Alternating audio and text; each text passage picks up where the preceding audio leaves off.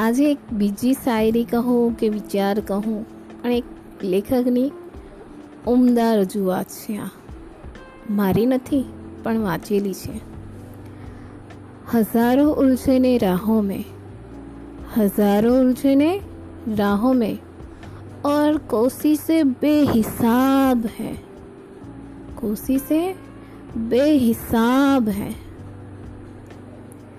इसी का नाम तो ज़िंदगी है। चलते रहिए जनाब।